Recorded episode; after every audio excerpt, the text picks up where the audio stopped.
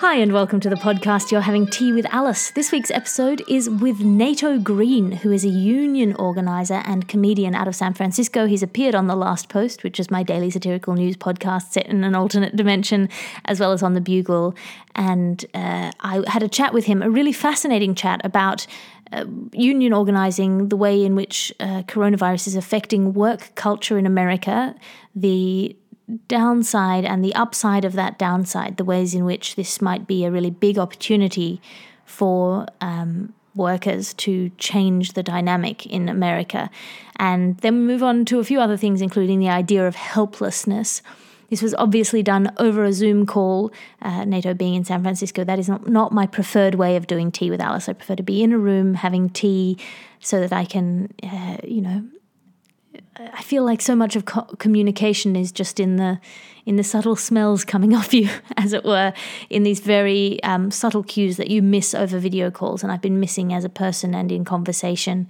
I think there's something about sitting down to tea with someone that that means you can open up delicate, painful stuff because you're sitting down to tea together. It's like a safety rope over a dangerous chasm. You know, you know, in a kind of a metaphysical sense, that you're on the same side, that you're allies because you're sitting down and having tea together. It's like there's something, I don't know, I feel not really just, but I do feel like a great faith in the idea of sitting down to tea with somebody and having those kind of long conversations that roam over over territory and that allow you to as i said open things up in ways that you might never find the opportunity to do otherwise. So that's me just rambling about tea and what I'm grateful for and what I'm looking forward to as things open up here in New South Wales. I will do more in person teas with Alice, both for the podcast and for myself. Also, thank you everybody who supports me on Patreon. It is phenomenal and incredible. And don't do it if you can't do it. Uh, don't do it if you don't want to do it but uh, it has it has made a huge difference. Compare I mean, I feel I feel so lucky. I feel so lucky. I've been putting a lot of stuff stuff up there for you, and most of it without a paywall. Um, so anyone who's subscribed at any level um, can get most of the stuff that's on there at the moment because I don't want people to feel pressurized. And again, if there is something that you can't afford that you want of mine, um, that is up there, then let me know. Email me, alicerfraser at gmail.com, and we can figure something out uh, between us, to, you know, whatever it happens to be. So thank you uh, for listening. Again, I've, I've, I've let myself be lured into rambling because I feel like I haven't talked to you for a while and I miss this and I miss what this means to me. Um, I feel like doing it via Zoom isn't quite the same as sitting down to tea, and I'm lo- very much looking forward to that being the new uh, my back going back to part of my being part of my life being able to go to a tea shop or have someone over and, and sit down and have tea and, and that's starting to become a possibility again here. So getting nostalgic and weird. Uh, look at Savage. It's on Amazon Prime. If you do not like or support Amazon Prime, that is fine. You can get it for free as part of the Alice Fraser trilogy um, podcast series. That's for free. Obviously, there's no visuals to that, but you know, split the difference. Uh, it is free. And uh, The Last Post, my satirical podcast that is daily and set in an alternate dimension and is absolutely ridiculous and completely shredding my brains. And I'm commissioned to do 366 episodes this year. And if I get to the end of this year, I will either have run out of comedy forever or I will be like so buff in the comedy writing muscles. You wouldn't believe it. I'll just be like, my, my, my joke writing muscles will be Hemsworthian in their magnitude. I'll let you get on with listening to this conversation that I had with Nato Green, and I will see you next week. Talk to you next week. You're having tea with Alice.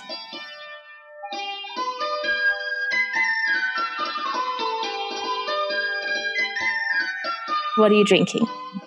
Uh, I'm drinking Pikesville Rye whiskey, uh, rye whiskey, and uh, and it's a it's an overproof whiskey, and I have a giant ice cube so that it it dilutes the uh, the the whiskey as it melts very slowly. The big ice cube melts more slowly than the smaller ice cubes, so I get the I get a, a better taste experience.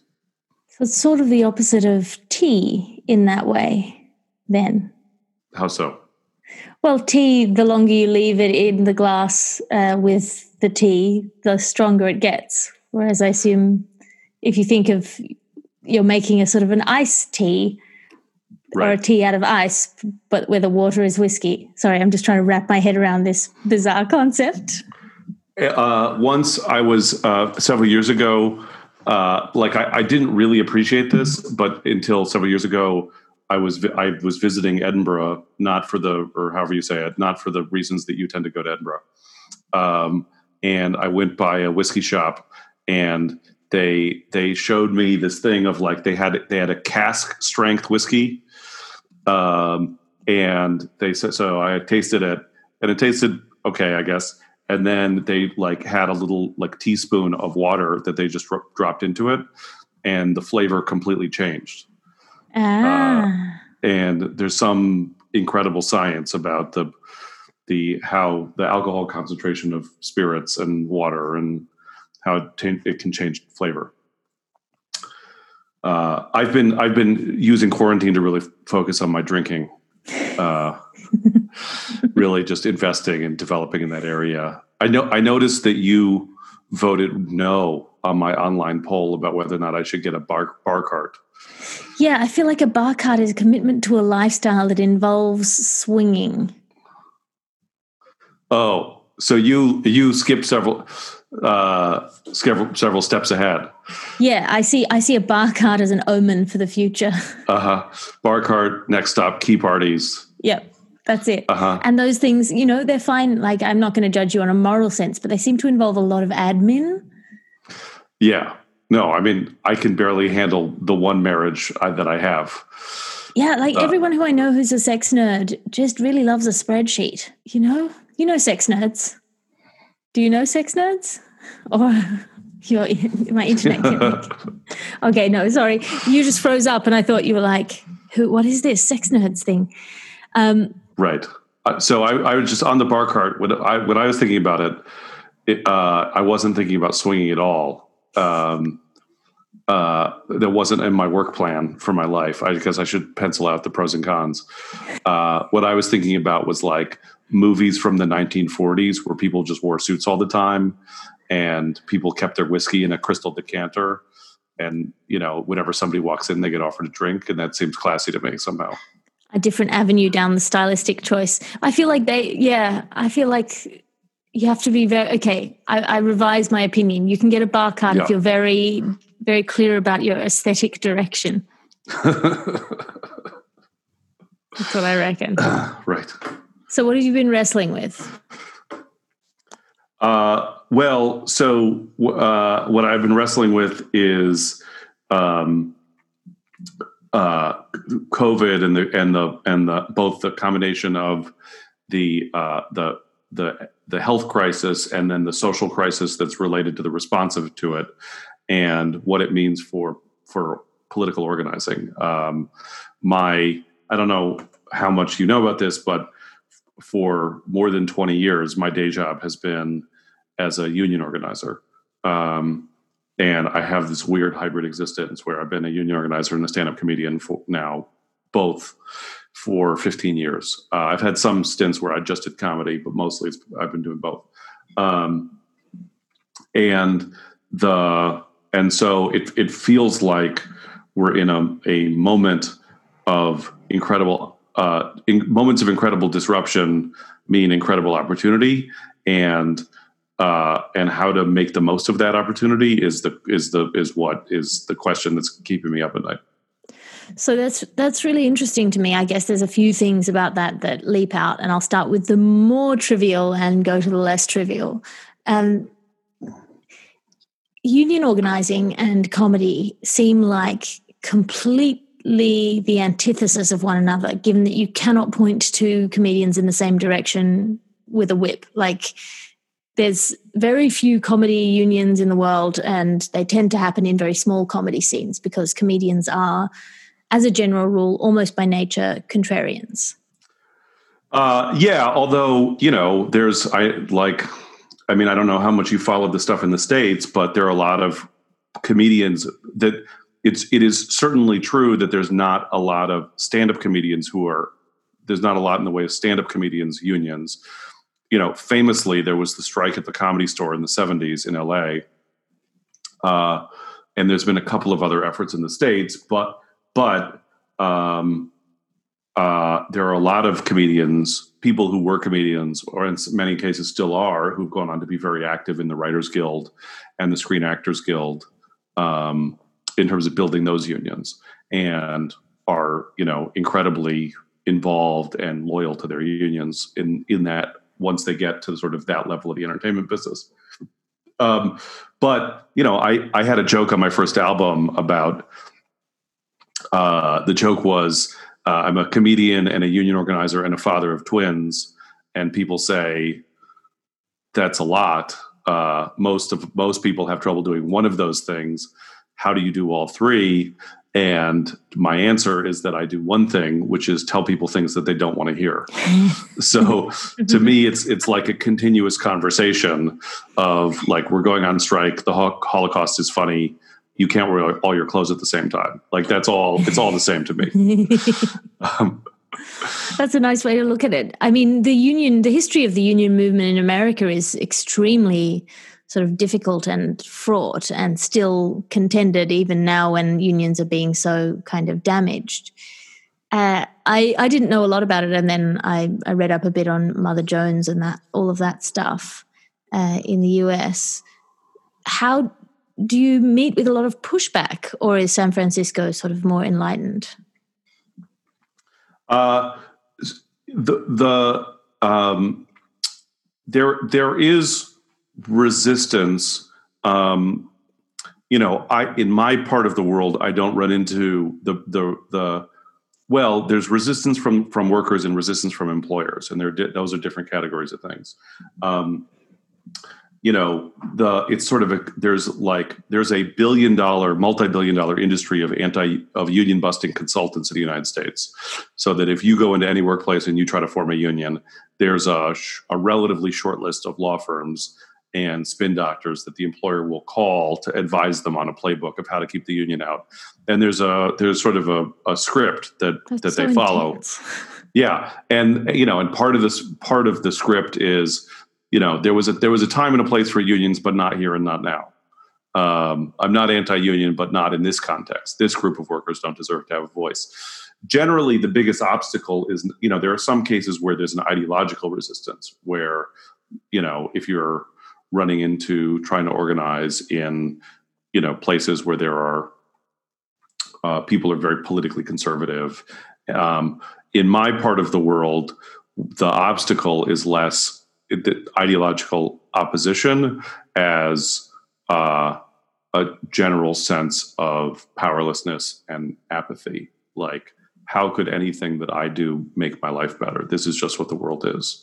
So, to take the next step in what you said earlier, you said you're wrestling with this idea that great difficulty and great disruption provides an enormous amount of opportunity where's the struggle in that for you? Um, I, I, mean, the most immediate struggle is is in like what is in what I think of as the as the tactical toolbox. Um, you know that normally like some of the you know some of the for example now i'm working with unions of of contingent faculty members at, at some small private colleges, and the colleges are threatening to close and lay everyone off.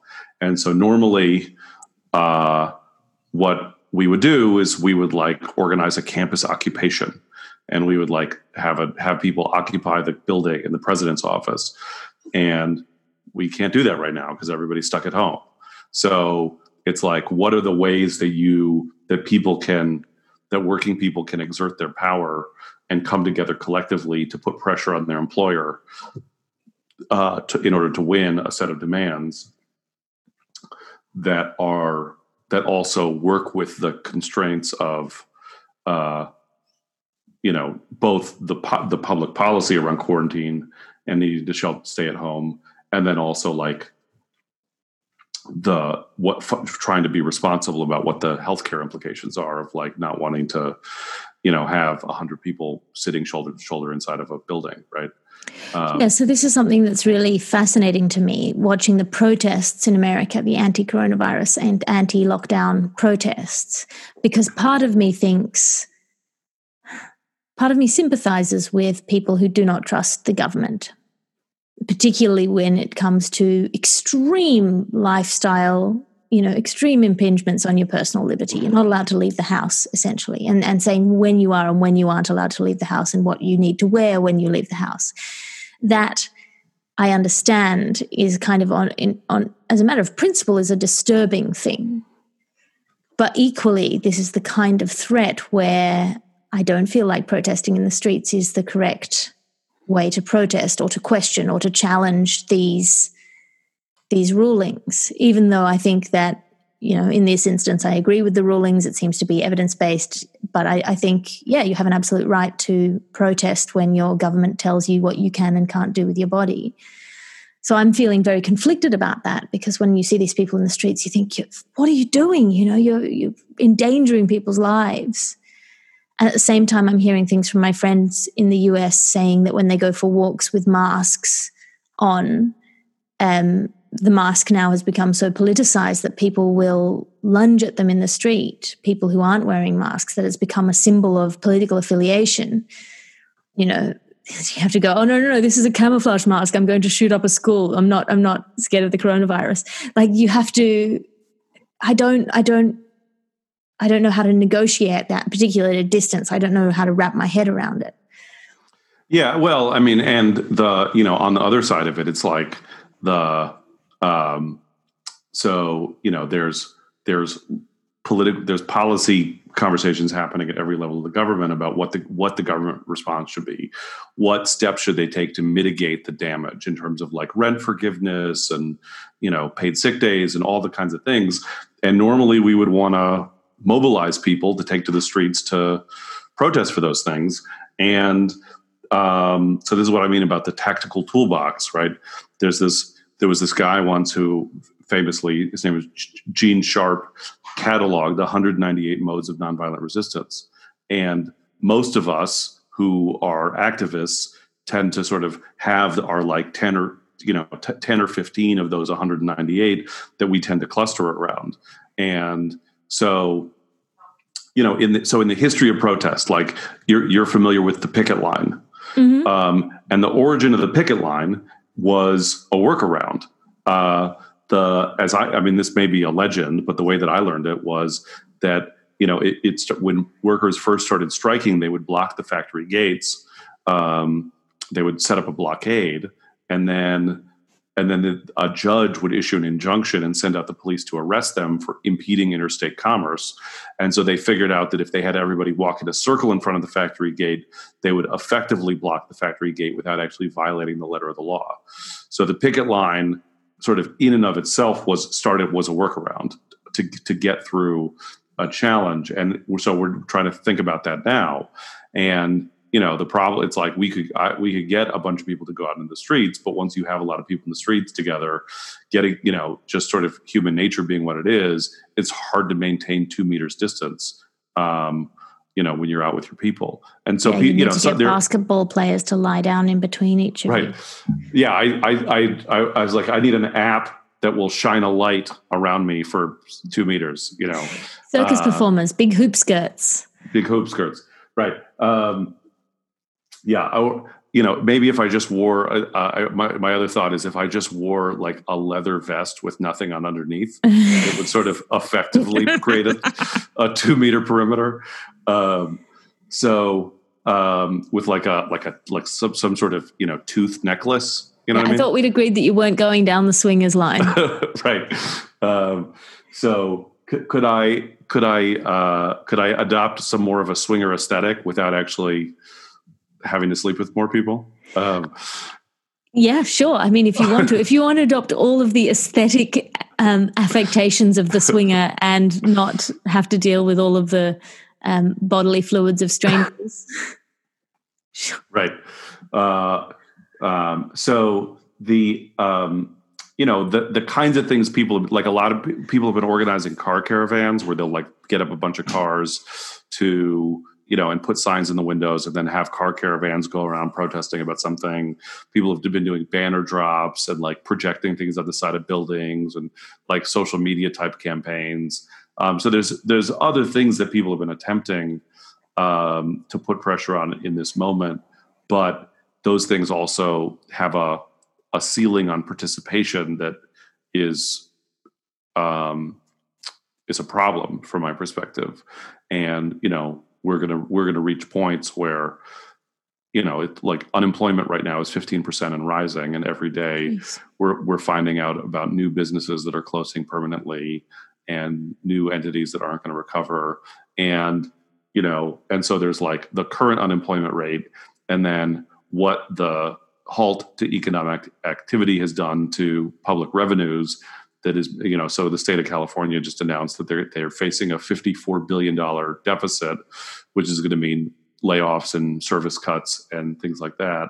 Um, so you know what is i like i think we're just fighting a level of denial about whether um, a lot of people hope that things are going to go back to normal somehow and i don't think that's in the cards. And a lot of people hope that like you know i don't know if you experienced this in the countries that you've lived in but i think there's a level just like your normal middle class person has a level of faith that the system is in good hands yeah that, that the system is going to work at least for them like and yeah. it'll continue to roll along and people will just sort of get on with it this is one of the things though that i noticed in uh, when I was in the Middle East is that people do get on with it in the most extreme circumstances, but getting on with it looks very different as well.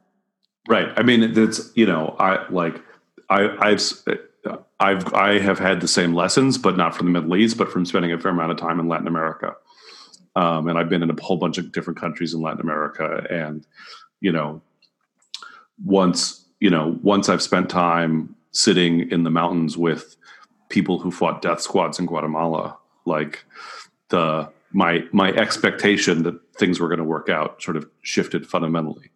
Yeah, and that that the the fact is that people people getting on with things is not as positive a thing as you might think it is. If if everyone's just getting on with it while the world collapses around you, that's not the right scenario. And we, we're in a world now where we're surrounded by superhero movies where you just think, well, some charismatic ubermensch is going to sweep in and and clean this problem up for me, so long as I just keep going to work and keeping my head down and not drawing attention to myself. All I need is some Hemsworth abs to turn the tide of history. yeah, exactly. And that's that's just not how it works. But unless everybody is so sort of massively discontented as to cause a blockage in the stream of society and then that's i guess that's the question is for you how do you create i feel like change is either caused by there being a big problem and you being able to provide a solution or there being a big blockage and you being able to take that blockage away and you could create the blockage and then take it away which I think is what happens with strikes and with picket lines and with protests to a certain extent. You cause the inconvenience to the mainstream running of society, and then you offer to take it away in exchange for the thing that you want. Yeah, I mean, I, sorry, carry the, well, the way that I think about strikes is that it's not that we're causing a blockage, but that we we that we are bringing a pain that exists privately into the public eye. That inevitably when you know i've been i've been through 20 or more strikes in my life and um, you know sometimes as a worker and mostly as a staff person. And the strikes only happen because what was happening before was that there was some something intolerable. Um, there, yeah no you're you know, right to you're right to correct me there. It's one of those things that i've drawn attention to myself in terms of in in corporate offices when you draw attention to the fact that someone's sexually harassing you or behaving improperly you get treated as the problem when in fact they were the problem and your reaction is sort of inevitable. I my, my um i there i i had one of uh my grandfather who died before i was born was uh a, a, an early uh activist for integration in Chicago and across the Midwest, like back in the 30s and 40s. Um, and there's a there's a talk that he gave that came into my possession. Um, you know, I'd never met him, but I sort of always identified with him, and uh, that it typical Yiddish formulation is uh, um, was w- what is it a problem uh, was the way that he said it. What is it a problem? Um, that he talked, you know, that he talked about traveling across the Midwest of the United States and talking to people about racism, and people would say, "We we we have no problems with racism here," and he would say, "Well, but are there any black people here?" And they would say, "No." And he in this school system, for example, and he would say, "Well, what would happen if black people came to the school system?" And you know Kate started coming to the school and they'd be like well then there would be an outrage. It's just like aha you know you don't you don't see what it is until you're you know until you're confronted with it. Yeah i think that drawing attention to process. But then i guess the question is when you don't have and maybe it's a not a very nice thing to say about human nature but part of activism and group activism is a sense of the group protecting you in the same way as people feel um, enabled to be more horrible online than they would face to face. I think working from home encourages a scab culture. Mm-hmm. Well, yeah, I mean it's it's funny because it's like you know the econ- there's there's been this huge contraction of economic activity that it was like we we couldn't organize a general strike at this scale in our wildest dreams and so there's a part of me that's like, well, what if, you know, Trump said we're reopening the economy and everyone said no? Like, we're just going to keep staying home. Uh, you know, America, um, America would grind grind to a halt. Like, you know, I think, I mean, this is the this is the fragility of the system, uh, and you know, and not not everyone is equally positioned to uh, to do this. But for example, if the people who work at you know at if if longshoremen and people who work at airports and airlines went on strike at the same time, uh, Trump would have to resign within two weeks. You know what I mean? Like really? Uh, uh, you know, I th- and I think everybody knows that. Like the you know that this is there's this woman Sarah Nelson who's the leader of the flight attendants union, um, and uh, a year or so ago, there was this federal government shutdown where they stopped paying the federal government workers and a bunch of federal government function, you know, and there's this sort of brinksmanship over the budget.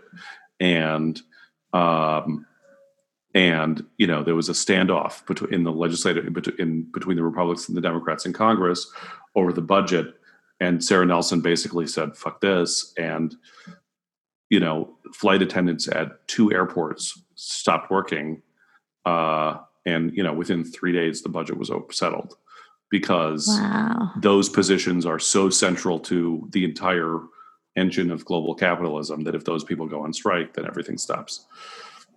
It's interesting because i don't think many people would rate flight attendants as having the power to end a, a detente in the highest sort of house in the land.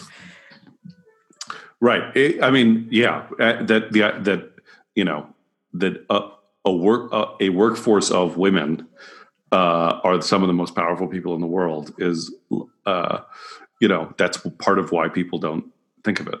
You know that when people think of the working class they tend to imagine a burly man in a hard hat doing something that involves sweating a lot. And that is not you know if that was ever true that's not what the typical trade unionist looks like anymore people in service tri- jobs are not. Right. The typical the typical trade unionist in the United States now looks like, you know, a, a woman of color in California in a service job, not a burly white guy in Michigan. Do you think that hurts the feelings of the burly white guy in Michigan? You know, uh, burly white guys uh, are very fragile. Uh, their feelings get hurt easily. So well, it must be hard not to be the backbone of America anymore. Yeah, you know, it's that you you uh, you have a, a, a, a shrinking stake in the world, and you are hanging on by your fingernails, and all you have to hold on to is that someone else is less than you, and and then and then you you lose even that, and you just go to pieces, and no one has taught you how to like have any perspective about your own feelings and that your feelings are just feelings and maybe you need to cry and a hug and not to go shoot up a schoolhouse or whatever. Resilience. Jonathan Haidt has some good books on that. Uh, on on fragility and anti fragility and all of that. The idea that you need to have a little just a little bit of failure uh, in your developing years to help you build a, a stronger selfhood. Um, thank you so much for talking to me, Nato. We should uh, draw this to a close. Do you have anything to plug? Can people help you or support you, or uh, either in your union work or your comedy work? Anything to plug? Uh, sure. So uh, you can follow me, Nato Green, on Twitter, Mr. Nato Green on Instagram. Um, I have two comedy albums out: the Nato Green Party and the Whiteness album, available wherever uh, comedy can be streamed or downloaded. I also will. I, I have a political chat uh, podcast that I do with my friend Francesca Fiorentini. We did it for a while and it stopped, and we are bringing it back as a live stream Sunday nights at six o'clock Pacific time. Um, it's called the Bituation Room.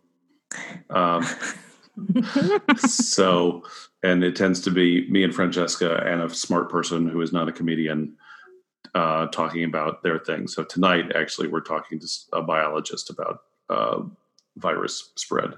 Um, and uh, uh if people want to support the labor movement uh, in the United States, I suggest that they figure out how to uh, give money to Jobs with Justice. Jobs with Justice. What's that? Yeah. Uh, Jobs with Justice. It's a national organization. It's a, they there are chapters all over the country. It's a labor community coalition that brings together un- unions and community groups to uh, be in solidarity around around you know questions of economic and racial justice. So.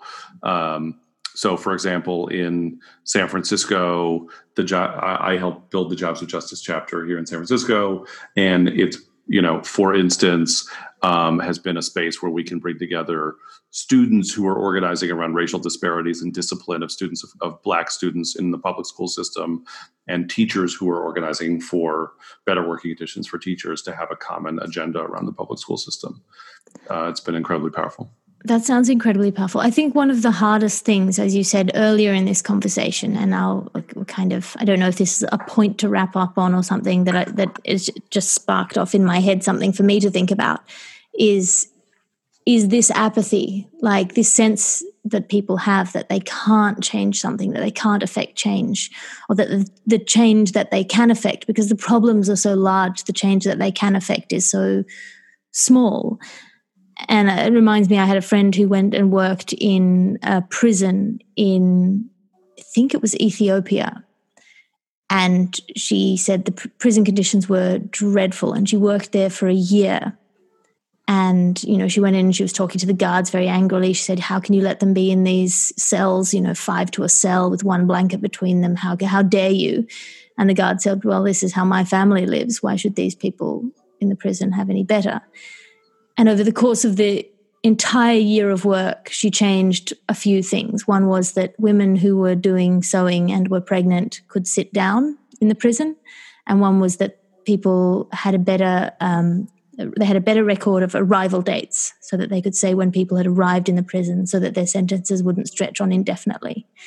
That's what she did. Brilliant woman, PhD, very high class lawyer. A whole year of work. She got some dates written down and some women who were able to sit down. And that is a very small change, but it's also an incredible thing.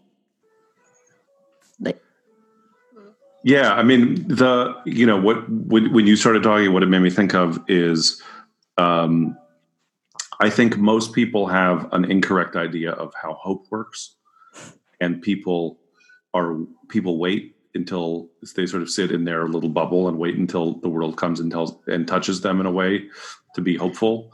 And and then once they feel they they sort of say i don't want to participate until i feel hopeful.